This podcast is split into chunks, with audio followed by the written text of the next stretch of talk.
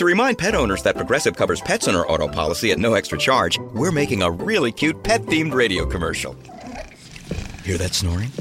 Two sleeping puppies. Oh, they're awake! And they're heading over to that cute chubby baby that's just sitting there. What? Oh, now they're licking his face. Words will never do this justice. You'll just have to picture it. Get coverage for your pets with an auto policy from Progressive. Progressive Casualty Insurance Company and affiliates. Coverage for cats and dogs included with the purchase of collision coverage and is subject to policy terms. Nós estamos numa série do Sermão do Monte. Temos trabalhado aqui desde fevereiro os textos de Mateus capítulo 5 e 6. E hoje nós queremos ler dos versículos 25 até o 34, um pouquinho mais, né? Então, Mateus capítulo 6, 25 até o 34. Diz assim: Por isso vos digo, não andeis ansiosos pela vossa vida, quanto a que é a vez de comer ou de beber, nem pelo vosso corpo, quanto que é a vez de vestir. Não é a vida mais do que alimento e o corpo mais do que as vestes? Observai as aves dos céus. Não semeiam, não colhem, nem ajuntem celeiros, contudo vosso Pai Celeste sustenta. Porventura não valeis vós muito mais do que as aves dos céus? Qual dentre vós, por ansioso que esteja, pode acrescentar um covo ao curso de sua vida? E por que estáis ansiosos quanto ao vestuário? Considerai como crescem os lírios do campo. Eles não trabalham, nem fiam. Eu, contudo, vos afirmo que nem Salomão, em toda a sua glória, se vestiu como qualquer um deles. Ora, se Deus veste assim a erva do campo, que hoje existe, amanhã é lançada no fogo, quanto mais a vós outros, homens de pequena fé? Portanto, não vos inquieteis, dizendo: que comeremos, que beberemos, ou com que nos vestiremos? Porque os gentios é que procuram todas essas coisas. Pois o vosso Pai Celeste que sabe de que perdão, pois o vosso Pai celeste sabe que necessitais de todas elas. Versículo 33. Buscai, pois, em primeiro lugar o reino de Deus e a sua justiça, e todas as outras coisas serão acrescentadas. Portanto, não vos inquieteis com o dia de amanhã, pois o amanhã trará os seus cuidados. Basta o seu próprio dia o mal. Amém. Até aqui.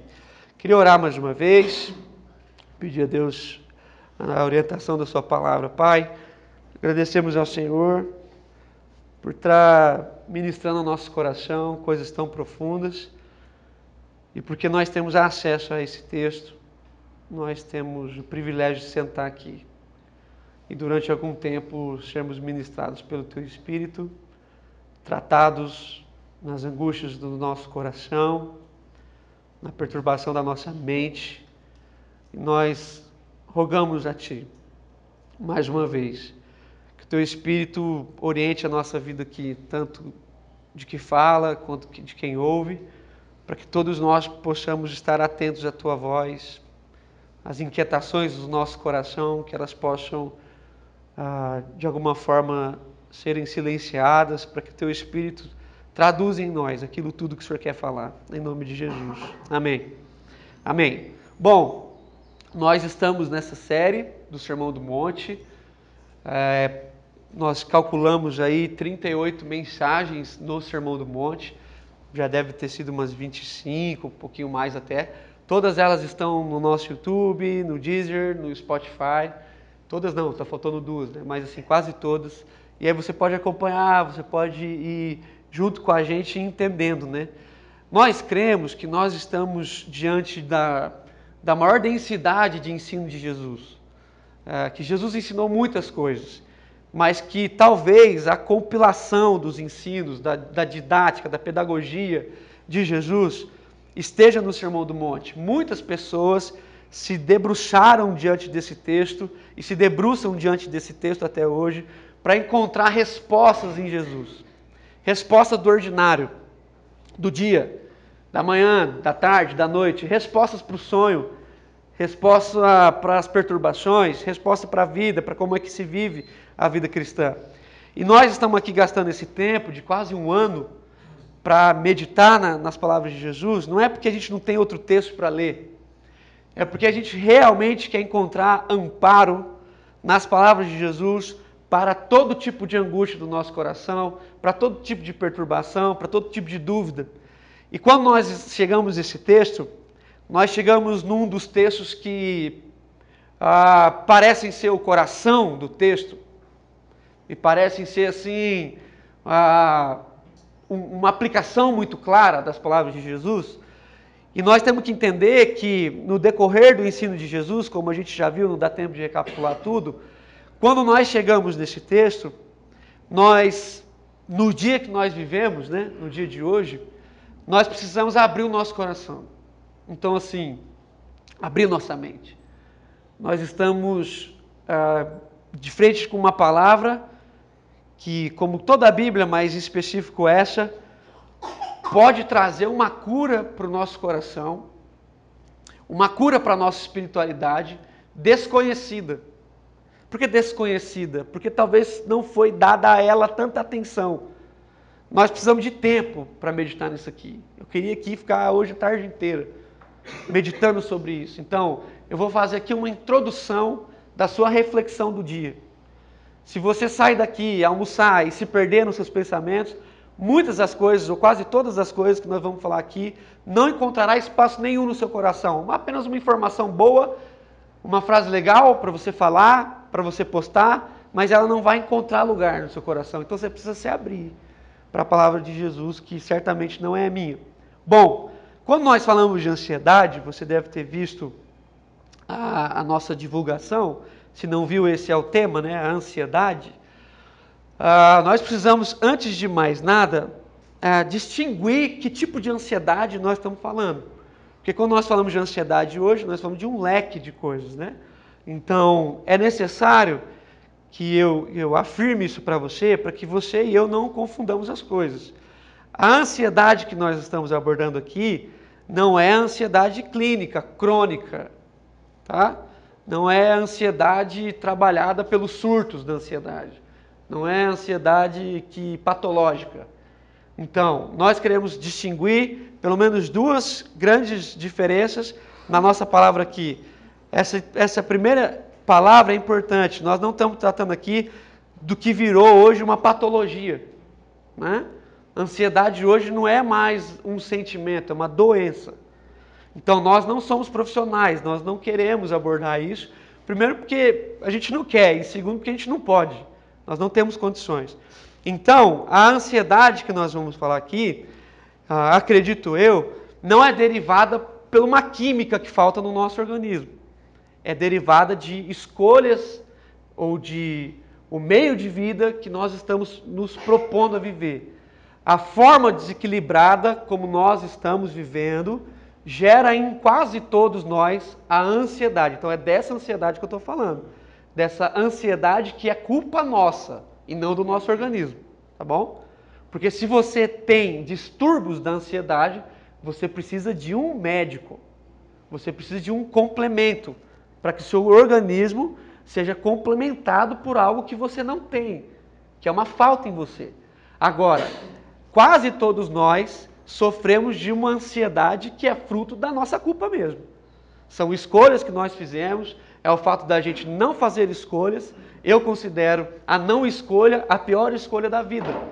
Então, quem não faz escolha acaba tomando a pior decisão, que é o que? Não ter decidido. E aí você vai chegando em alguns lugares que você não sabe por que chegou.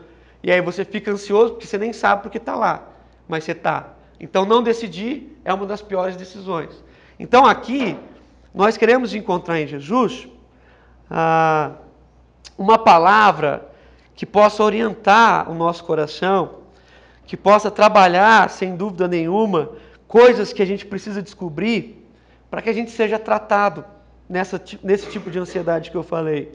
Então, nós sabemos que a ansiedade no nosso país é uma, é uma coisa muito séria, né?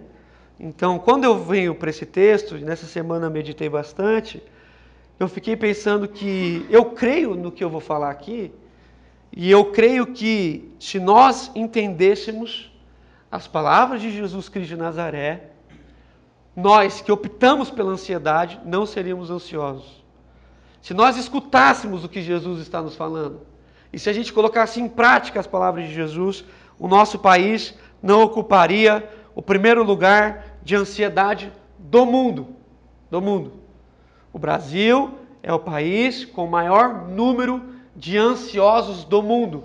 E por ansiosos aqui, assim a gente coloca as pessoas que estão em tratamento clínico, que estão aí beirando 10%. Então nós estamos falando de aproximadamente 20 milhões de pessoas, mais do que a grande São Paulo, está doente, doente, clinicamente doente, enferma. Isso são aqueles que buscaram tratamento, que é possível quantificar, qualificar, sem contar aqueles que não têm nem noção que são doentes. Então, eu creio que se nós entendermos as palavras de Jesus, nós seremos livres da ansiedade que perturba o nosso coração e nós apontaremos um caminho para o nosso país.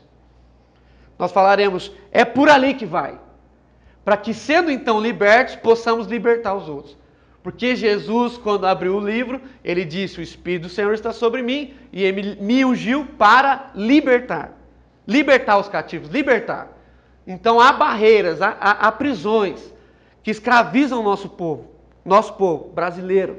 E nós, a igreja, temos uma responsabilidade muito grande ah, em, em ministrar essa palavra sobre ansiedade. É importante a gente lembrar que a ansiedade ela, é, ela vem de fábrica. As crianças são ansiosas, né? nós somos ansiosos. É, a, a, ansiedade está no coração humano, é interessante, né? Desde o dia em que se percebeu o amanhã, se percebeu a ansiedade. Interessante. Quando você lê o texto bíblico e percebe lá o povo sendo dirigido por Moisés e Deus, né? Deus dirigindo o povo através de Moisés, Deus dá uma palavra de que todos os dias haveria o que? Sustento. Então os irmãos ficavam parados no meio do deserto e caía pão do céu. Um pão do céu, um maná. E só existia uma orientação para o maná. Qual era a orientação? Não guardem. Por quê? Vocês trabalharam o quê? Sustento. Então, nem vendo o pão caindo do céu, nem ver o pão caindo do céu, foi suficiente para trabalhar a ansiedade de alguns irmãos que guardaram o pão.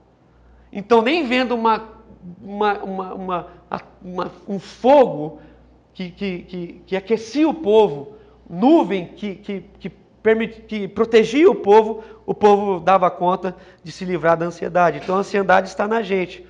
Mas eu, eu, eu tenho percebido, pelo menos ao longo dos meus anos, que a ansiedade ela foi ocupando, foi, foi elevando né, o, o nível de ansiedade. Então, nós temos hoje cerca de 20 milhões aqui no Brasil de pessoas que estão se tratando.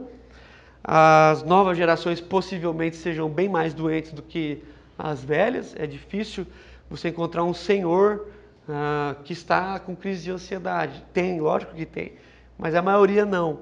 Ah, então, quanto mais novo a gente está, parece que mais ansioso a gente fica. Então, os anseios do nosso coração, as escolhas que a gente tem feito, parecem estar gerando em nós assim uma ansiedade crônica pelo ritmo de vida que a gente vive. Ah, eu, eu, eu, me lembro que quando eu era adolescente, eu sou de São José do Rio Preto, e lá pertinho em Olímpia lançou-se o Termas do Laranjais. Né? Agora é famoso, todo mundo quer ir para lá. Mas na época só tinha piscina de onda, não tinha hotel, não tinha nada.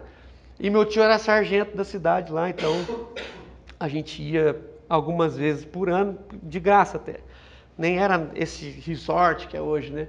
Mas eu me lembro que o point de lá era a piscina de onda. A piscina de onda era incrível, né? Só que tinha uma piscina de onda com 7 mil pessoas lá dentro e 17 boias, né? Assim, as pessoas andavam com aquelas boias amarelas o dia inteiro. O cara ia pro restaurante e levava a boia, porque se ele perdesse a boia, já era, ele nunca mais entrava na piscina. Só que para os adolescentes como eu e meus amigos lá da igreja, o legal era entrar sem boia. Ah, era muito legal, porque você, você dava uma. A noite você gosta disso, né? Dá uma de. Ah, sou, sou cara, tá, tô na onda aqui. Só que é interessante que aquela, às vezes, aumentava a intensidade daquilo. E quando eu preparava esse texto, me lembrei dessa ilustração. A sensação que eu tenho hoje é que a gente está ali, sabe? Porque quando você entra na piscina de onda sem boia, é legal. Você fica ali, dá uns. tal.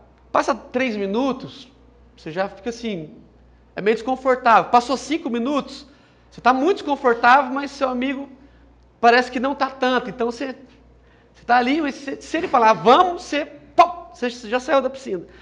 E nem se tivesse boia, você queria. Mas o tempo vai passando e você está lá dentro, aí vai dando cãibra, vai dando dores nas pernas.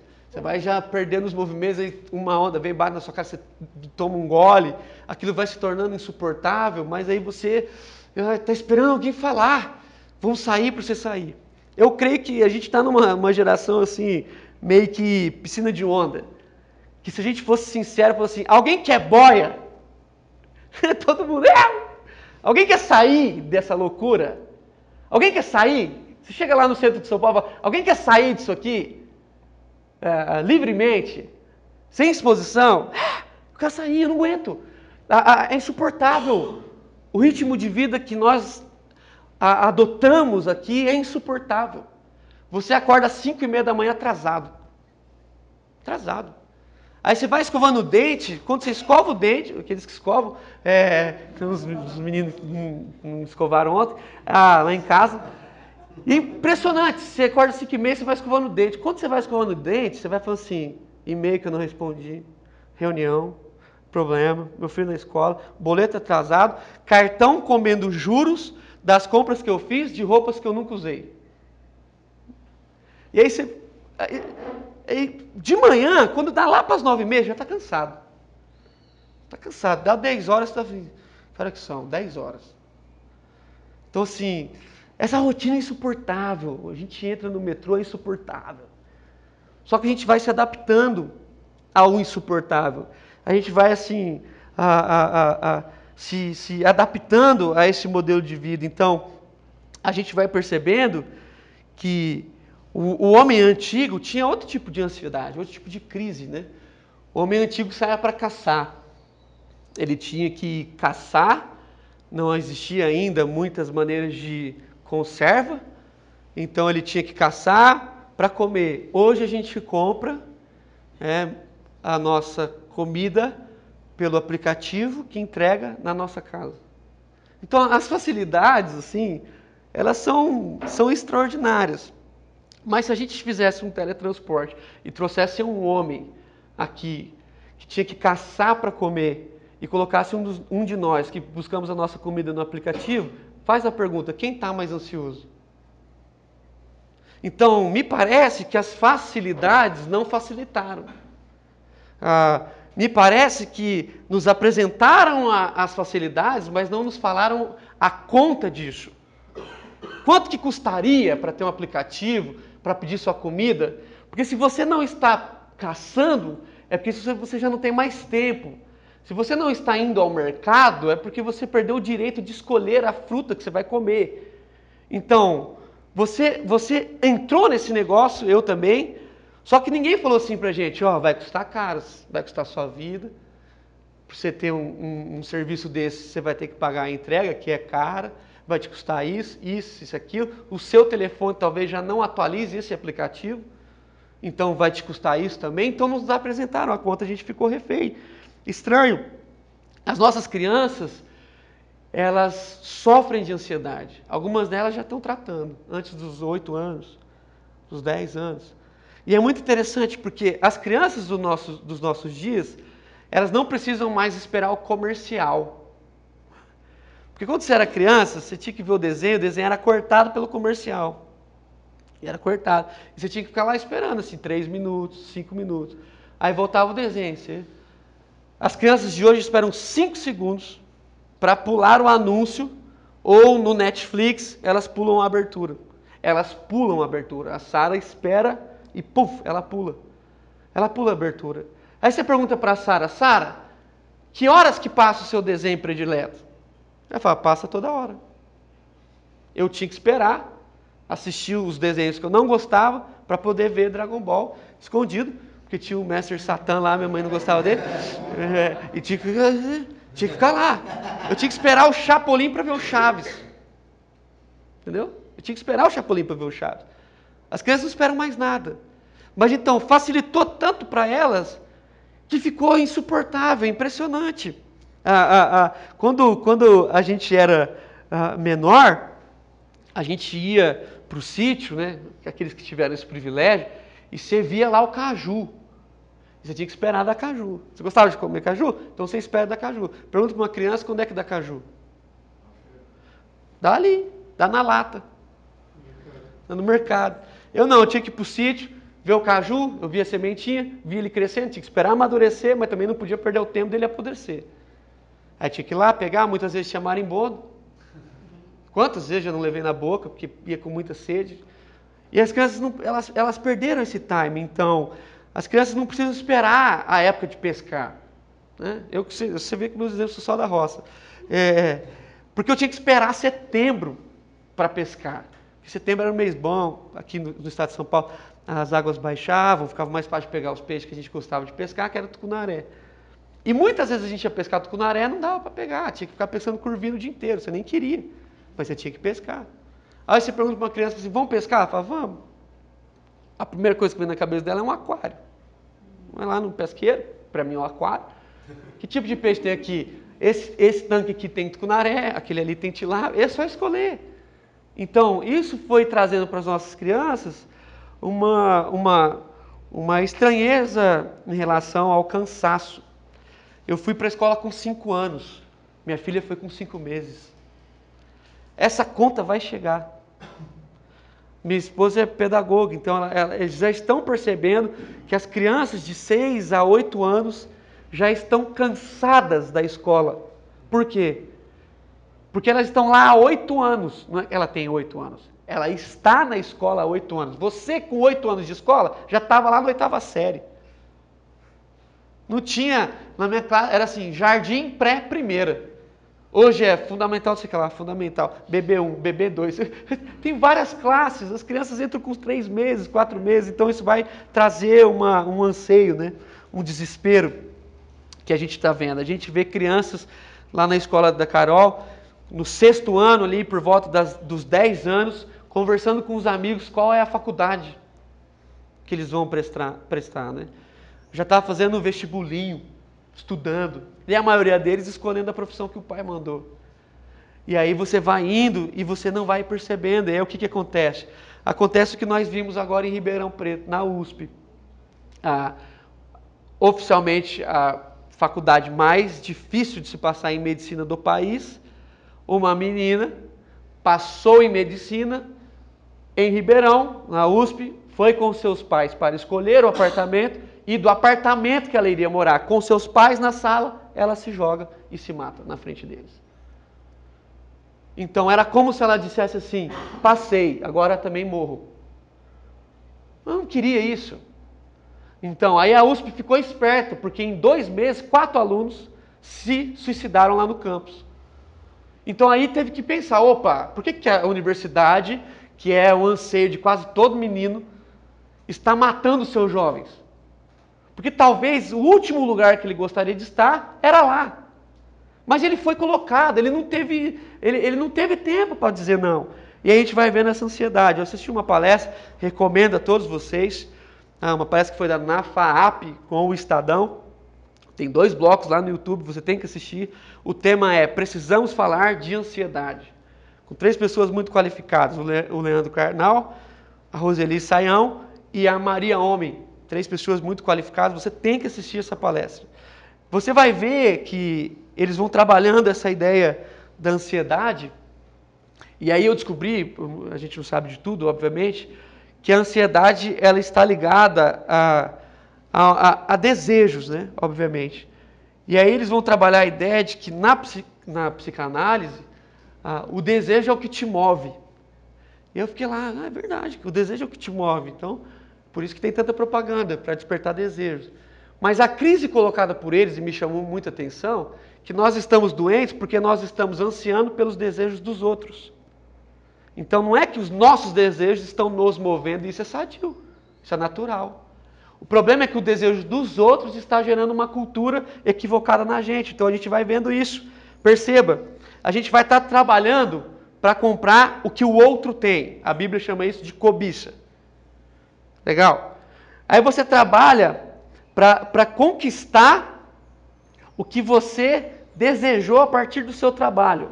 Às vezes, muitas vezes, às vezes fora da sua vocação.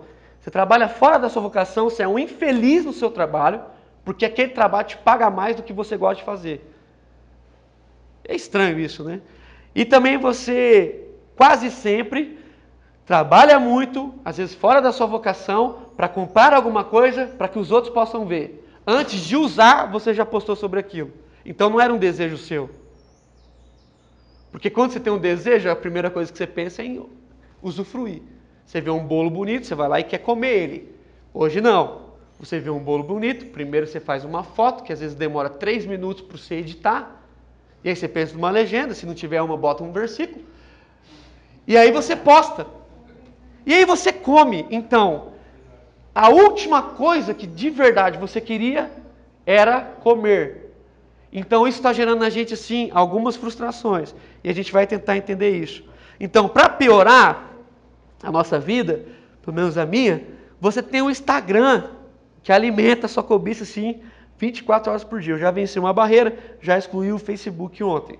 Então, tô, tô evoluindo, graças a Deus.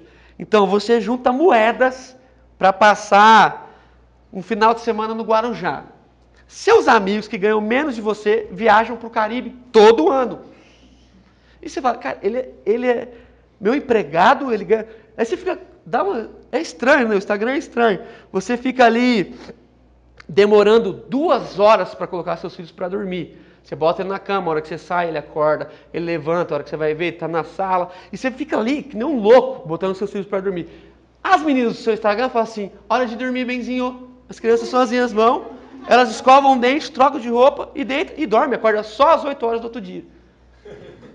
A gente estava vendo uma blogueira, aí a mulher perguntou assim para ela: o que, que você mais admira no seu filho? Sabe o que ela respondeu? A obediência.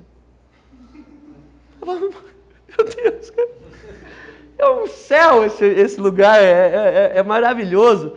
Você, no caso das mulheres, né? Você tem um filho, óbvio que isso mexe com a sua estrutura física. Você demora um ano para querer pensar em andar 15 minutos numa esteira. As meninas de hoje estão tá tendo filha no crossfit. Pá, já nasceu ali mesmo. Pá! Saiu pff, trincada. E vai. E o filho lá do lado. Vem aqui, filho. Mamando aqui. Ó. E você fez assim, ah, descer a escada. Já é um sacrifício. Beber água. Deu sede. Está com sede. Tem que descer um andar. Você fica assim, vou descer não. Aí você abre o Instagram, as meninas estão empurrando pneu. Boa! Aquela que teve parto do seu lado. Ah, passa foto. Então assim, você fala, meu Deus. Aí você fica assim, nossa, tá precisando me movimentar. Estou precisando não sei o que lá. Então, é, é, essas, essas jornadas, é, elas vão, vão, vão deixando a gente estranho. É, é, o mundo do Instagram é estranho. Ele, ele deixou a gente jovem, né? Então, as crianças de dois anos são jovens e os velhos de 70 são jovens também. Então, é, é estranho, né? Porque o que, é legal para um pai que tem um filho de dois anos? Botar uma roupa de jovem. Já no cabelo, celular. E o que é legal para um senhor? Ser jovem. Então, você encontra pessoas de 70 anos, o cara corre maratona. É aquele tiozão tupete, o cara grisalho, barba, aquelas barbas bacanas de barbeiro mesmo, passa aqueles negócios na barba, tupete. O cara, quantos você tem? 70. Você fala, você tem 30 e você fala assim, nossa, não tem como. Então, isso tudo foi gerando esses dilemas. Eu tô falando, é que tudo que parece engraçado. É, é, foi gerando dilemas. Porque gerou em nós expectativas inalcançáveis, inalcançáveis. Então, nosso filho não vai ser esse, né? As meninas não vão ser aquela do CrossFit. Os nossos filhos, a principal característica deles talvez não seja a obediência. E em vez da gente desfrutar tudo aquilo que é nosso, a gente ficou preso no anseio do outro. E é isso que eles foram trabalhando. Então, nesse cenário de, de, de comparações, a gente foi deixando coisas entrar na nossa vida como por exemplo uma frase é, do Satanás mesmo, que a gente foi deixando entrar. Como por exemplo, tempo é dinheiro. Tempo não é dinheiro. Hã? Tempo é a forma que Deus nos deu de administrar a vida. Mas a gente pensou nisso.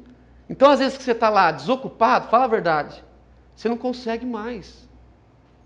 A sensação é que você está vendo Netflix, aquilo talvez seja bom para você, você está descansando no sofá, mas o seu concorrente não está descansando. Então aí você, se eu parar, ele pega os meus. E aí você não consegue. Então, descansar para nós é um tema assim que virou coisa de, de, de, de pessoas que não tem nada a fazer. Então não tem mais no nosso tempo assim descanso, não existe. A nossa agenda, o que, que é legal? O que, que é legal numa conversa? Quando o cara fala assim para você, vamos marcar um café? Ele olha na agenda assim e fala assim, só daqui 15 dias. Porque eu vou atender das 7 às 10. Aí você fala assim, caramba, você fica uma inveja? Em vez de se ter pena, fala assim, nossa, coitado, velho. Você fica numa inveja. Então, a, a, é, é, a, gente ficou nesse clima, e aí, diante dessa palavra, talvez essa introdução, Jesus vai dizer uma coisa que devia nos libertar, que é, não andeis ansiosos. Que palavra de Deus para a nossa vida. Porque aqui, nesse texto bíblico, a expressão não andeis ansiosos, ela não sugere apenas um, uma questão futura, apesar de estar aparentemente no futuro. Aqui sugere, uh, talvez a melhor tradução poderia ser assim: deixem de ser ansiosos. Não, não, não é não andeis porque eles não estavam. Eles estavam ansiosos. Agora vamos, vamos parar para pensar uma coisa. Como é que há dois mil anos atrás, numa cultura praticamente rural, sem celular, sem energia, sem nada, Jesus tem que falar para aqueles homens sobre ansiedade. Aí você transporta Jesus para hoje. Se ele chegasse aqui, quanto tempo ele deveria falar para a gente a respeito de ansiedade? Na verdade, a ansiedade está no coração humano, mas quando a gente aplica nesse texto, a gente vai descobrir que, na verdade, a mesma ansiedade que esses irmãos tinham de outra forma, nós temos também. Reparem que o versículo 25 começa com a expressão por isso. Se é por isso, é porque está falando do que vem antes. E o que, que Jesus está falando do que vem antes? Duas coisas que nós amamos. A primeira, acumular tesouros. Acumular tesouros. Ah, meu nome é Betina. Então, assim, isso é, isso é legal. Agora tem que fazer um vídeo de retratação, né? Que na verdade é mais um marketing bacana para você comprar ações com ela. Então, meu nome é Betina, eu, tenho, eu acumulei um milhão. Eu falo assim, nem se eu. É, cara. Aí você fica assim, ah, eu tenho que. É legal. Então, assim, a vida financeira, o Pérez vai falar disso melhor. Você compra o livro dele lá também. Então, assim, a, a, essa ambição da, do acúmulo é doentio. Doentio. Então, você tem quantos pares de sapatos?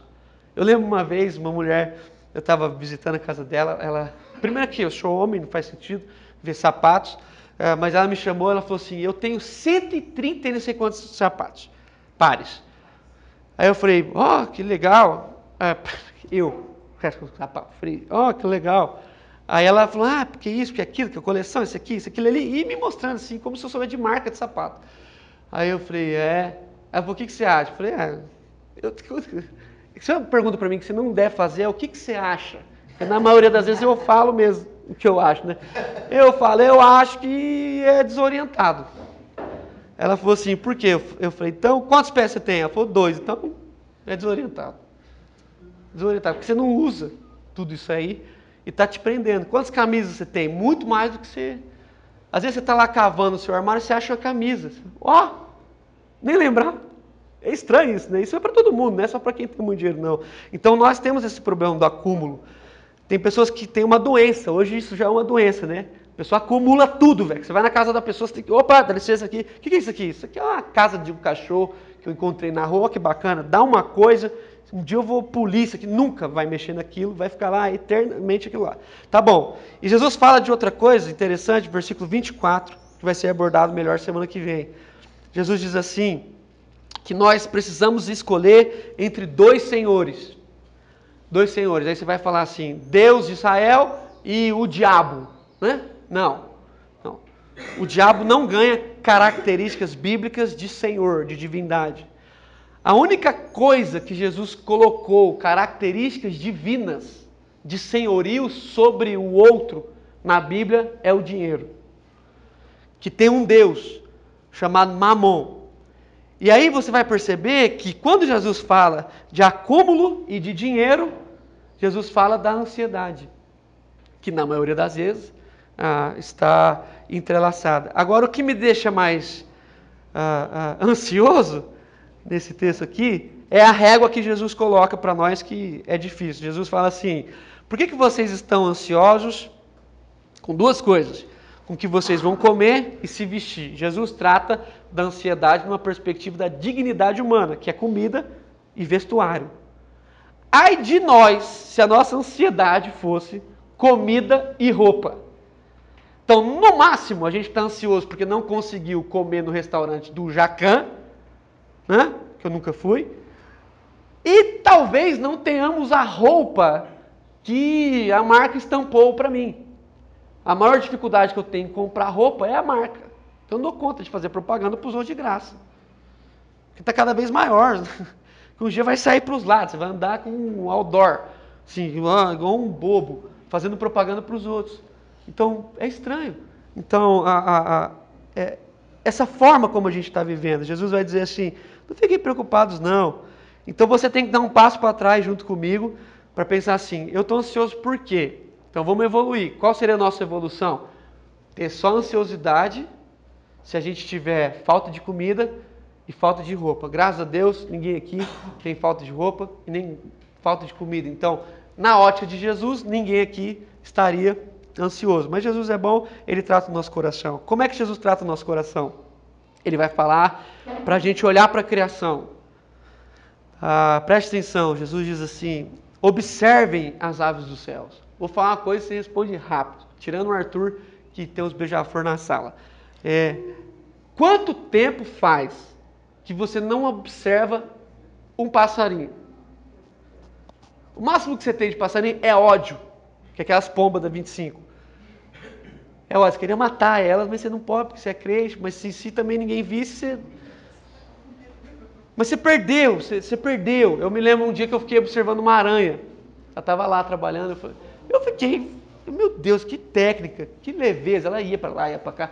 Eu fiquei olhando e depois eu vi a teia pronta, voltei depois, e aí foi lá, foi um, um mosquitinho lá. Puf, quando o mosquitinho prendeu lá, eu falei, nossa, já era. Aí eu fiquei assistindo, porque eu sou meio assim. Gosto de ver essas coisas. Aí foi lá, pá, picou o bichinho, comeu. Eu falei, nossa, faz tempo que eu não observo a vida, porque não dá mais tempo. Você vai parar para olhar passarinho? Você tem 300 e meio para responder? Passarinho, sim, se der tempo você olha. E Jesus fala uma coisa estranha. Ele diz assim: passarinho não semeia, passarinho não colhe e passarinho não ajunta em celeiros. Olha a qualificação. Não semeia, não colhe e não ajunta. Quando Jesus está falando de ajunta, ele está lembrando o povo do maná. Ele está dizendo: passarinho não guarda maná. Passarinho não ajunta. Por que passarinho que não ajunta? Porque passarinho tem consciência de sustento de Deus. E passarinho trabalha. Porque aí os mais, os mais folgados, eles vão olhar falar, ah, então eu sou um pássaro. Agora fica aqui, ah, não, é para observar o passarinho, não para ser um pássaro. Então, é. E se você observar o passarinho, você vai ficar mais frustrado.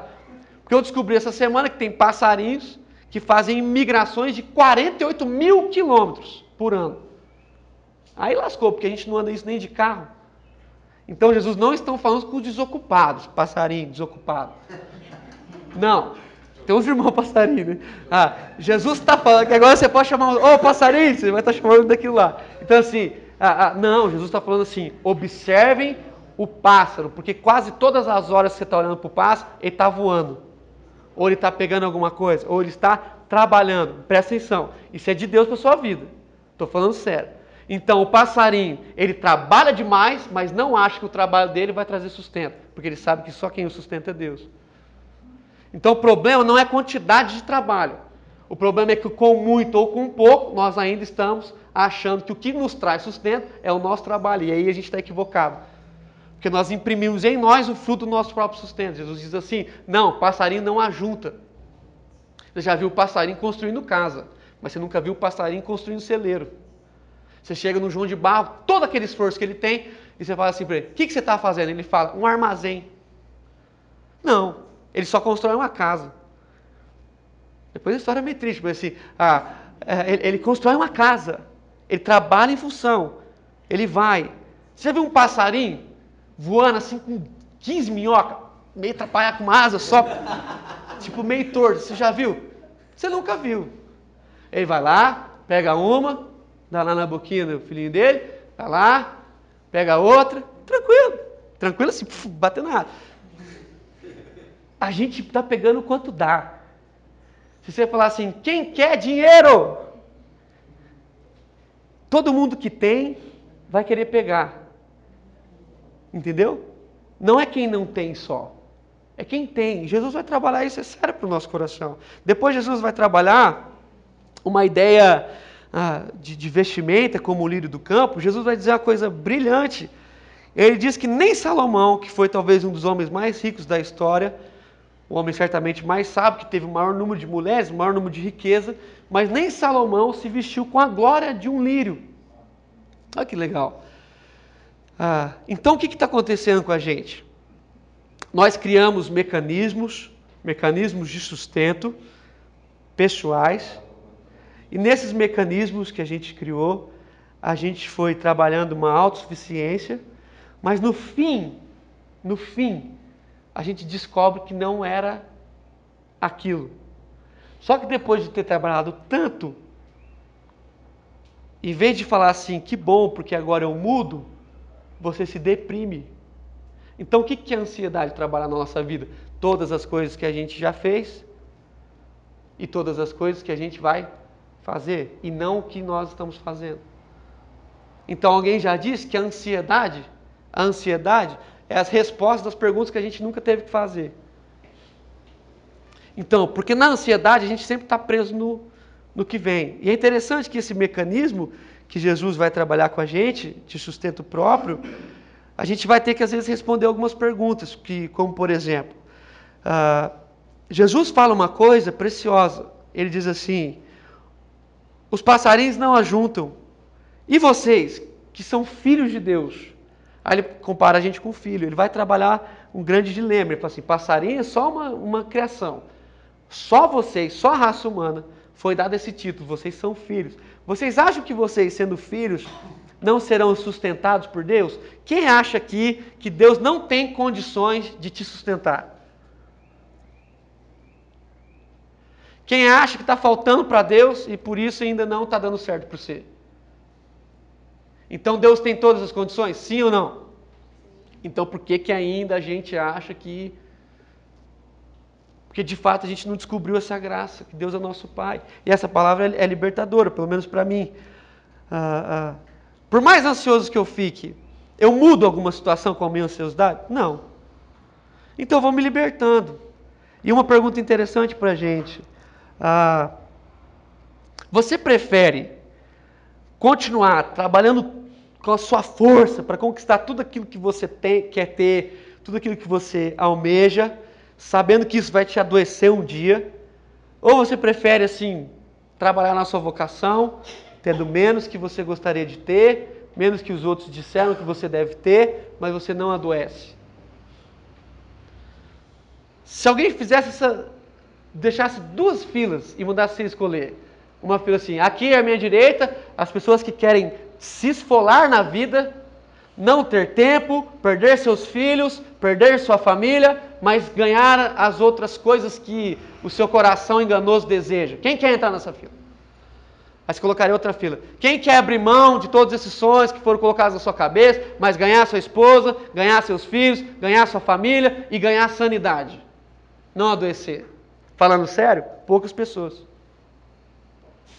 Porque essa opção, eu e você, temos todos os dias. Todos os dias. Todos os dias nós optamos viver a vida em que nós estamos vivendo. E muitos de nós estamos vendo os nossos filhos sendo perdidos, muitos de nós vemos o nosso casamento indo embora e nós não nos movimentamos. Nós sabemos que vamos adoecer, a doença, meu irmão, ela tem sinais. E muitos de nós, os dispositivos já estão pé, pé, e nós não paramos. Nós não paramos. Nós estamos tendo burnout no escritório. Estamos lá trabalhando, puf! Acorda só no outro dia. E sabe o que o cara faz no outro dia? Volta para o escritório. E aí ele volta com mais garra, porque aí faltou um dia. Em vez dele perceber que o corpo deu seus sinais. Interessante, nenhum carro que se ficar ligado o dia inteiro aguenta.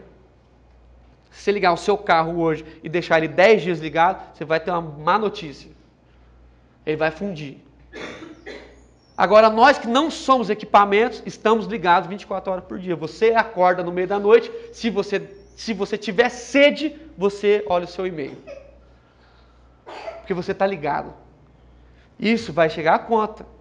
E está chegando, infelizmente. Então vamos perceber, caminhando para o fim. Jesus vai trabalhar coisas ricas para a nossa vida. Jesus vai dizer assim: Não vos inquieteis. Olha que palavra de Deus. Não vos inquieteis. Quem aqui, quem aqui quando deita no seu travesseiro da NASA, que eu descobri que não tem nada a ver com a NASA, é outra sigla de uma empresa, esses dias, fiquei até frustrado, é, porque o meu era. Aí você deita lá no seu travesseiro e fala assim: graça de Deus, tudo que eu fiz tinha que ter feito até amanhã, pau. Ou você deita, você pode ter travesseiro que for, pena de ganso, o que, que for, sete travesseiros lá, em volta, você fica lá assim, pau. Você vem para cá, você vai para lá, aí você lembra. Eu sou assim. Aí eu lembro, não respondi mensagem. Aí os irmãos falam, não mesmo, né? Ah, ah, aí eu assim, aí eu levanto. Aí às vezes eu estou lá à noite, falo, que boa ideia, não posso perdê-la. Aí eu levanto, vou lá no escritório, começo a escrever. Escrever. Só que aí eu perdi meu sono, o meu descanso, o privilégio de estar ao lado da minha esposa, mesmo que dormindo. E aí eu perdi. Mas na sensação de que eu não poderia perder uma grande ideia, que salvaria o mundo. Nunca salvou ninguém. Nunca salvou. Eu nunca salvei ninguém. Mas eu não poderia perder aquela mensagem. O seu celular toca agora para piorar no, no, relógio. E aí você olha assim, e você fala, fulano, um senso de urgência. Se não responder, ele morre. Não morre, irmão. Não morre. Você vai me responder? Faz três dias. Eu falei assim, você está vivo ainda? Então, então era a maior prova de que eu poderia esperar. Não morre. A gente está assim, cara. Que interessante. Ah, é, é necessário a gente olhar para essa palavra de Jesus. Não vos inquieteis. E agora sim, Jesus vai trabalhar por fim uma notícia muito boa para a nossa vida. Ele diz assim: Não vos inquieteis com o dia do amanhã. O que é inquietação? É preocupação. O que é uma preocupação? É uma, antes, uma antecipação de uma preocupação. É uma pré-ocupação. Então você está preocupado demais com coisas que talvez nem aconteçam e que você nunca viveria, mas você se preocupou delas. Sim ou não? Quem aqui nunca viveu aquela coisa de falar assim, eu que sofri tanto por isso e nem aconteceu? Quase todos os dias fala, nossa, estava esperando o pior. Você vai para uma reunião esperando sempre o pior. Aí coisa boa acontece e é pego de surpresa. Você fala, nossa, coisa boa, hein? Parece até que Deus cuida da gente. Às vezes a gente tem esses flashes de loucura, assim, que Deus cuida da gente, essas coisas esquisitas da Bíblia. Ah, e aí, Jesus, eu gostei muito disso, eu adorei isso. Ah, Jesus, para trabalhar a nossa preocupação, nos disse toda a ocupação que nós deveríamos nos ocupar. Então, para trabalhar a nossa preocupação, Jesus falou de uma ocupação, uma outra ocupação que não é pré, que é cíclica. Jesus vai falar do quê? Buscai, pois, em primeiro lugar, todo mundo conhece esse texto, o reino de Deus e a sua justiça, e todas as outras coisas vos serão acrescentadas. Muito bom, porque assim, esse texto aqui, na maioria de nós, lemos esse texto pensando no quê? Em todas as outras coisas. Então a gente busca o reino para ver se as coisas que estão faltando chegam. E aí não tem noção, porque Jesus está falando que a primeira coisa é buscar o reino. Foi uma coisa que liberta. Estou assim, no fogo hoje, né? Ah, se você se ocupar com as coisas do reino de Deus, você vai se ocupar com quem? Com os outros. Aí você salvou você. Porque quando você se ocupa dos outros, você vai perceber que Deus está em, ocupado em cuidar de você. Então, tira a preocupação que você tem de você mesmo, se ocupa dos outros, que enquanto você cuida dos outros, Deus cuida de você. Isso é de Deus, velho. Isso é de Deus. Então, se eu buscar o reino, eu cuido das coisas de Deus. cuido dos meus irmãos. E quem cuida das minhas? É Deus. Deus é que cuida. Deus é que cuida. Então, em nome de Jesus, né? Eu queria terminar aqui com uma colocação feita para uma outra palestra que eu escutei no TED, né? O TED Talk é legal, porque são palestras curtas, né? Você pode assistir, aí ah, você pode colocar lá TED Talk Fortaleza, você vai ver essa palestra inteira lá. Foi feito por uma doutora que eu não conheço, chamada Ana Beatriz Barbosa Silva. Brasileira, né? Silva é brasileira. Ah, olha o que ela diz ela não é, talvez, cristã evangélica. Então, tem algumas palavras que ah, está falando essas coisas, só para você entender. Ah, ela diz assim: vamos ter ah, mais quadros de ansiedade pela frente? Ela responde: vamos, porque as pessoas, não é crente, as pessoas ainda não entenderam que estamos aqui de passagem. Olha que coisa maravilhosa. E aí a evolução espiritual, no fundo, olha isso aqui, irmão a, espiritu, a, a evolução espiritual, no fundo, seria a nossa conexão com tudo que é de melhor no universo. Uns chamam de Deus, Alá, Orixás, e ela coloca, não tem menor importância. A importância é se conectar com essas energias para que a gente restabeleça e possa dividir com os outros. Vou ler uma coisa que a mulher aqui né, Provérbios não, é a mulher aqui. A importância é nos conectar com o divino, que ela chama de energia. Sabe para quê? Para que a gente se restabeleça e, sendo restabelecido, possa dividir com os outros. Coisa de Deus. Ela diz assim: Eu nunca vi uma pessoa, isso aqui é assim, exatamente a palavra que ela falou. Eu nunca vi uma pessoa que esteja ciente do real sentido da vida, do propósito real da vida e que acredite na transcendência da vida parar para adoecer. Meu Deus do céu. Tá vendo?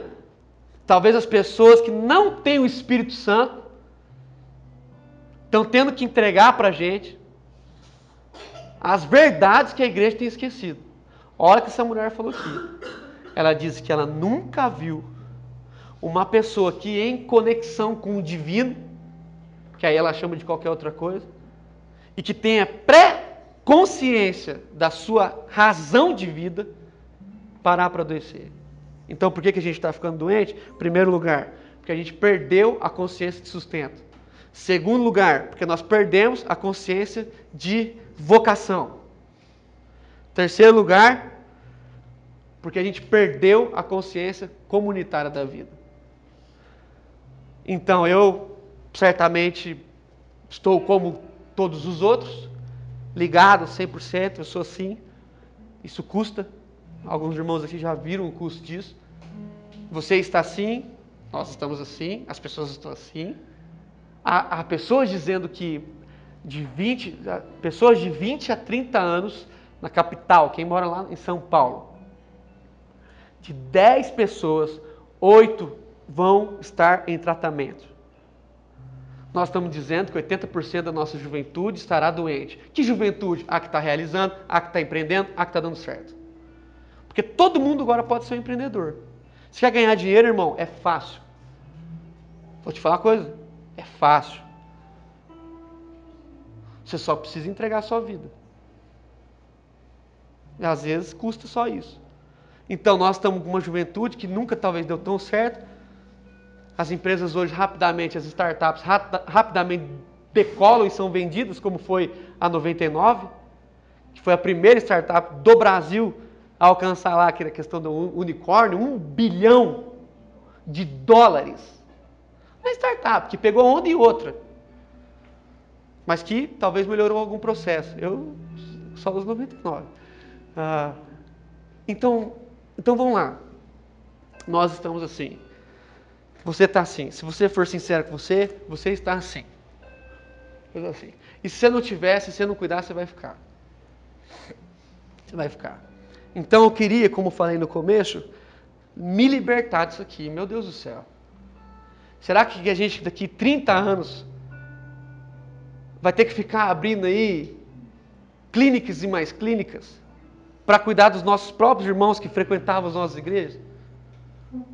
Será que a gente não estará lá sendo cuidado pelos irmãos da nossa igreja? E se tiver, tudo bem. Graças a Deus. Mas o que eu estou falando aqui, em nome de Jesus, é que muitos de nós podemos sair disso. Sair disso, dizer assim, não quero mais. O que, que é? Cliente depois das sete? Não atendo. Vou aproveitar que o Rubens não está aqui e vou falar dele. Não, eu mando cortar. Ah, isso aí não resolve fácil. É, vocês vão contar. Não, mas o filho dele é meu amigo. É. O Rubens, para mim, é o único ser humano que eu conheço que desliga o celular para dormir. Um dos únicos. Ah, eu também desligo. Eu não sabia, então já é a prova que a gente nem é tão íntimo. Ah, ele desliga. Eu estava fazendo um seguro, a gente vai viajar hoje, depois a gente vai orar aqui. É, o Matheus estava sem seguro, falou, liga para o Rubens. Era mais ou menos lá, 8, é, 6h40. Fala para mim que hora que ele respondeu. No outro dia. Era 6h40 da tarde. Ele fechou o escritório. Ah, eu liguei para o Rubens, porque eu não estou acostumado. Ô, oh, o Matheus quer fechar. Ele falou, ah, amanhã ele fecha. Eu vai perder um cliente? Oh, 100 reais, cara. Louco, louco, tô louco, louco, louco. E foi louco que Jesus chamou o homem. Jesus falou assim para o homem: Louco, essa noite pedirão a tua alma e tudo que se acumulou vai ficar para quem? Então a maioria de nós, escuta o que eu estou te falando, a maioria de nós não usufruirá do nosso trabalho. Porque não vai dar tempo. Nós vamos morrer antes. Nós vamos trabalhar para não usufruir da graça do descanso. Tem irmãos aqui com um monte de dinheiro, um monte de dinheiro lá na poupança e não faz uma viagem decente com a sua esposa. Coisa de louco, nós enlouquecemos. E é por isso que a gente precisa respirar. E eu queria chamar um irmão que não está louco em nome de Jesus. Né? Eu queria chamar o André aqui. Vem aqui, Andrezão. Porque essa semana nós fomos acometidos com uma notícia ruim. O André, infelizmente, pela soberania de Deus, está doente de novo. Né? Já lutou com dois cânceres e agora descobriu essa semana um terceiro câncer. Amanhã começa o seu tratamento pré-operatório. Tudo de novo. Agora que as coisas estavam engrenando. Tudo de novo. Na vida desse meu irmão. Mas vou falar uma coisa em nome de Jesus. Enquanto eu preparava isso aqui, era você que eu tinha na minha mente. Deus não vai te deixar ansioso. Não vai deixar. Pelo amor de Deus. A gente passa por esse negócio mesmo. E aí se preparava esse negócio assim, o André vai dar um testemunho brilhante da nossa vida aqui, porque o André frequenta várias igrejas, e não é só da DOC, porque é, é, é, até brinco com ele, porque é, é uma forma legal de não dar o dízimo para ninguém, né? Então você, você vai né, você vai indo assim. E aí o André me manda uma mensagem, você não soube da reação, porque eu só demorei para responder no outro dia, porque eu estava com minha esposa almoçando, que era aniversário dela. E ali no almoço eu falei assim, oh, amor, o André de novo ficou doente. Aí a gente falou, a gente vai orar por ele. Eu falei, então não vou orar não. Vou chamar a igreja para orar pelo meu irmão. Porque agora quando você estiver lá, ah, minha vida. Ah, meu, né, não. Falei para minha mãe hoje, tem sempre alguém pior do que a gente. E no caso do meu irmão, qual que é a minha preocupação? É cuidar dele agora. Então eu estou despreocupado das coisas que poderiam me preocupar, porque eu tenho uma preocupação muito maior do que a reunião, que é um irmão. Você está entendendo? Então nós vamos fazer aqui um exercício prático do que Jesus está propondo. Se preocupem com os outros. É isso, é por isso que nós devemos chorar. Nós vamos adoecer? Sim, se for por causa de alguém. Morreremos, se Deus quiser. Morreremos lá, como Jesus sofrendo todas as angústias, todas as angústias, todas as perseguições, mas não por causa de uma reunião que não deu certo, por causa do irmão que precisava. Aí a gente precisa ir na reunião? É claro. A gente é passarinho. A gente é passarinho. Então eu queria orar pelo André, que ele começa amanhã um período difícil na vida dele. Terceira vez consecutiva, com pouca idade. Está entendendo? E nós vamos gastar a nossa espiritualidade em favor dos nossos irmãos. Isso vai livrar a gente do adoecimento. Vou te falar uma coisa, eu não sou doente. Não sou doente. Não sou. Algumas pessoas até querem me deixar. Ah, né, o que, você toma? Que Ritalina? Eu falo, não tomo. Não? Mas acho que você precisava. Não, não, por que não? Porque isso aqui me salva. Se um dia eu precisar, eu vou tomar, sem crise. Mas isso aqui salva a gente. Não deu tempo de ficar preocupado com as minhas coisas. Eu tenho uma preocupação muito maior. Não deu tempo. Tá entendendo? Viu? Não deu tempo, velho. Então essa semana você vai lá e se empenha em favor do nosso irmão. Você vai lá e desmarca um cliente. Faz a ligação, gasta um tempo de oração, mantém a sua espiritualidade viva. Porque enquanto você cuida do irmão, Deus cuida de você. Está entendendo? Então bota na prática. Se liberta em nome de Jesus. Nós precisamos mostrar para o nosso povo que há um caminho. Há um caminho. Irmãos do mesmo porte que o André, na mesma idade que ele, estão padecendo sozinhos. Estão cobertos de ansiedade. Você sabe o que é pior do que o câncer? A ansiedade. Mas o André vai viver um câncer sem ansiedade. Ele nunca vai ficar lá pensando, ah, o que, que talvez seja, porque não vai ser nada que Deus não quiser. Não é, André? Então nós estamos em paz, eu fico mais constrangido do que ele. Nós estamos em paz. Queria orar mesmo, que você levantar a sua cadeira aí e, e colocar assim, André, você é uma, você é uma bênção aqui, cara. Então você vai começar um processo amanhã, nós não ficaremos ansiosos, mas você também não. Então faça um compromisso de vida com você e com meus irmãos. O dia que eu tiver te vendo mais ou menos ansioso, eu vou lá e falo, André, não vos inquieteis. Você vai lá dar testemunho para os médicos, tem alguém lá que você precisa encontrar. Algum médico lá precisa entender o evangelho e Deus está mandando você doente para ir lá salvar o que pensava que estava são. Está entendendo? Então, de Deus, queria orar. Sim. Para que a gente se, seja amparo um dos outros aqui. Então vamos lá. Pai, obrigado pela vida do André. Faz já um ano que esse irmão caminha com a gente, seu testemunho de fé é, é, é glorioso. E nós estamos aqui, assim, botando em prática esse texto. Nem nós, nem ele vamos ficar angustiados, ansiosos, perdão, por esse negócio que ele vai começar a viver tudo de novo. Então, nós vamos aproveitar isso para ensinar as pessoas que o Senhor cuida da gente, para ensinar os nossos pais, para ensinar os médicos, para ensinar a igreja, para dar testemunho da tua graça. Porque o Senhor está cuidando da gente, o Senhor está cuidando dos passos, está cuidando dos lírios, o Senhor está cuidando da gente. Então traz para a vida do André assim um renovo do Senhor. Que a sua mente seja preenchida, obviamente que por completo, né? que não tenha nenhuma brecha para pensamentos que não são do Senhor na vida dele. Nós sabemos que o Senhor é o Senhor da vida, é o Senhor quem dá, é o Senhor quem tira, não tem nada a ver ficar aqui pensando se a gente vai viver ou se a gente vai morrer, porque para nós a vida é Cristo. É Cristo. Nós não experimentamos de morte, nós somos com o Senhor eternos. Então isso não perturba o nosso coração. Não é doença que vai tirar a gente do prumo. Então que o André possa assim descansar no Senhor. Que essa palavra aqui encontre o coração dele. Não vos inquieteis. Não vos inquieteis. Em nome de Jesus. Amém. Hey, we get it. You don't want to be hearing a progressive commercial right now, so let us tell you something you do want to hear. No one is funnier than you. People laugh just thinking about the things you've said. I'm laughing at one of them right now. Coworkers repeat your jokes at the office, but they're never as good as when you tell them, and shame on them for trying.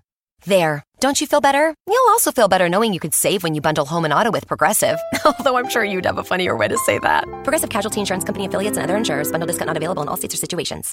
So, let's say you're into yoga or Pilates, or maybe you dabble in gymnastics like me. Either way, you know being flexible is key to doing what you love. That's why Smoothie King created this Stretch and Flex smoothie for people like us, with whole fruits and organic veggies, plus type 2 collagen. Make it part of your daily fitness routine to support flexibility and joint health. So try the Stretch and Flex smoothie in tart cherry or pineapple kale. Order online today for pickup or delivery.